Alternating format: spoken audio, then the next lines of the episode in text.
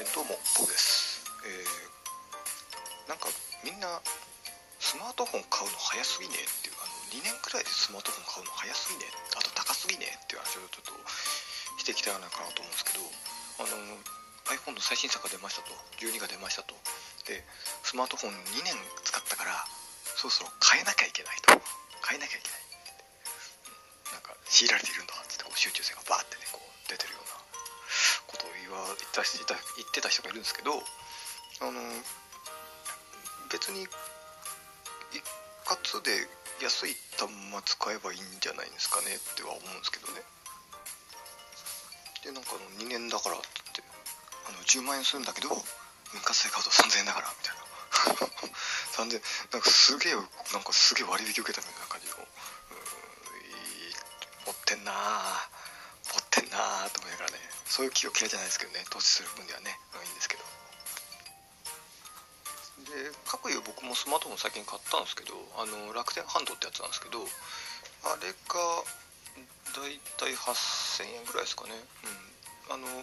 最新の iPhone が10万円でアンツツベンチマークとかの早い仕様みたいなのあるんですよ。で iPhone だと60万点で Galaxy とかも60万点なんですよ。でえっと楽天ハンドがだいたい8000円でだいたい30万点ぐらいでじゃあこれでいいんじゃないですか？ってあのマイクロ SD とかあの物理 SIM が刺さんなかったりとかするんですけど別にそれ許容できる人だったらそれでいいよねみたいな。であのまあ端末セット安くなりますとかだったらそっちで買っちゃうこともあるんですけど、まあ、あの今回あの楽天ハンドがすげえ転売されて投げ売りされてるんですよ。ヤフオクの市場大暴落してるんですよ。だからまあじゃあそれで買っちゃおうかなみたいな感じで。であの中古で買いますね。中古であの半年以内ぐらいの中古のやつで、えっとケースとフィルムついてるやつを半年以内のやつだと大体新品より若干安いぐらいの値段で買えたりとかするんでであのこれ iPhone とかって10万するじゃないですか。ケースって2000円ぐらいするじゃないですか。ケースとフィルムとか両方買っちゃうと。で10万円のうちの2000円なんかまあ誤差なんですけど8000円のうちの2000円ってすげえやべえので、うん、そういった場合は中古でフィルム付きみたいなのを買っちゃってあのっていう方針でやってますね。であのなんだ自分がスマートフォンでやりたい行為っていうのはアンツツベンチマーク何万点ですかみたいなところをやっぱ持ってるわけですよ。指標として。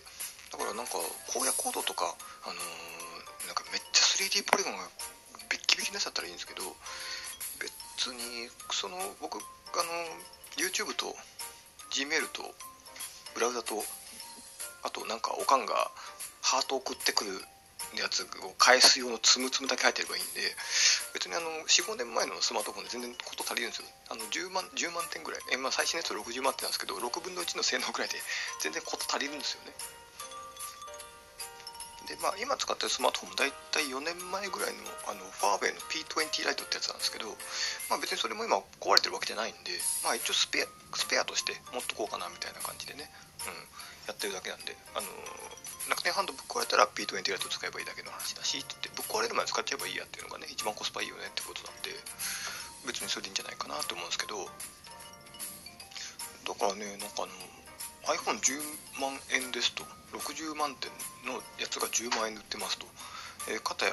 えー8000円のやつが30万点で売ってますって言ったら別に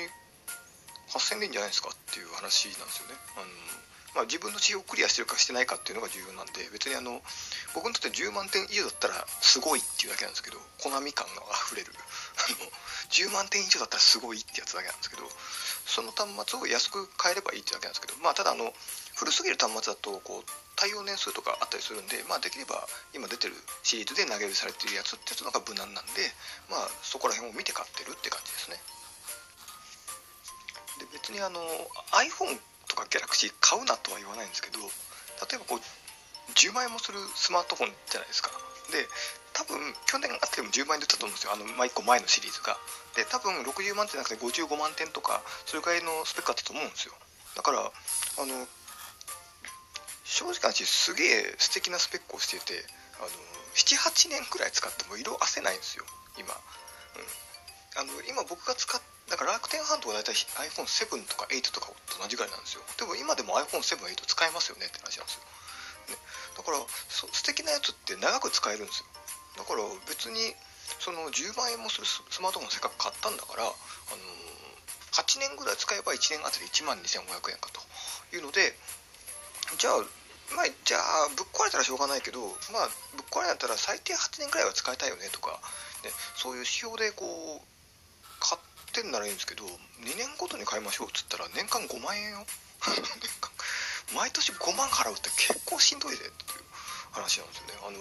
毎月テレビゲームソフト1本ずつ買う金が失われていくわけですよ。それはちょっと僕は厳しいなって思いながらもっと別のもんだったらだったらテレビゲーム買うわって話なんですけど。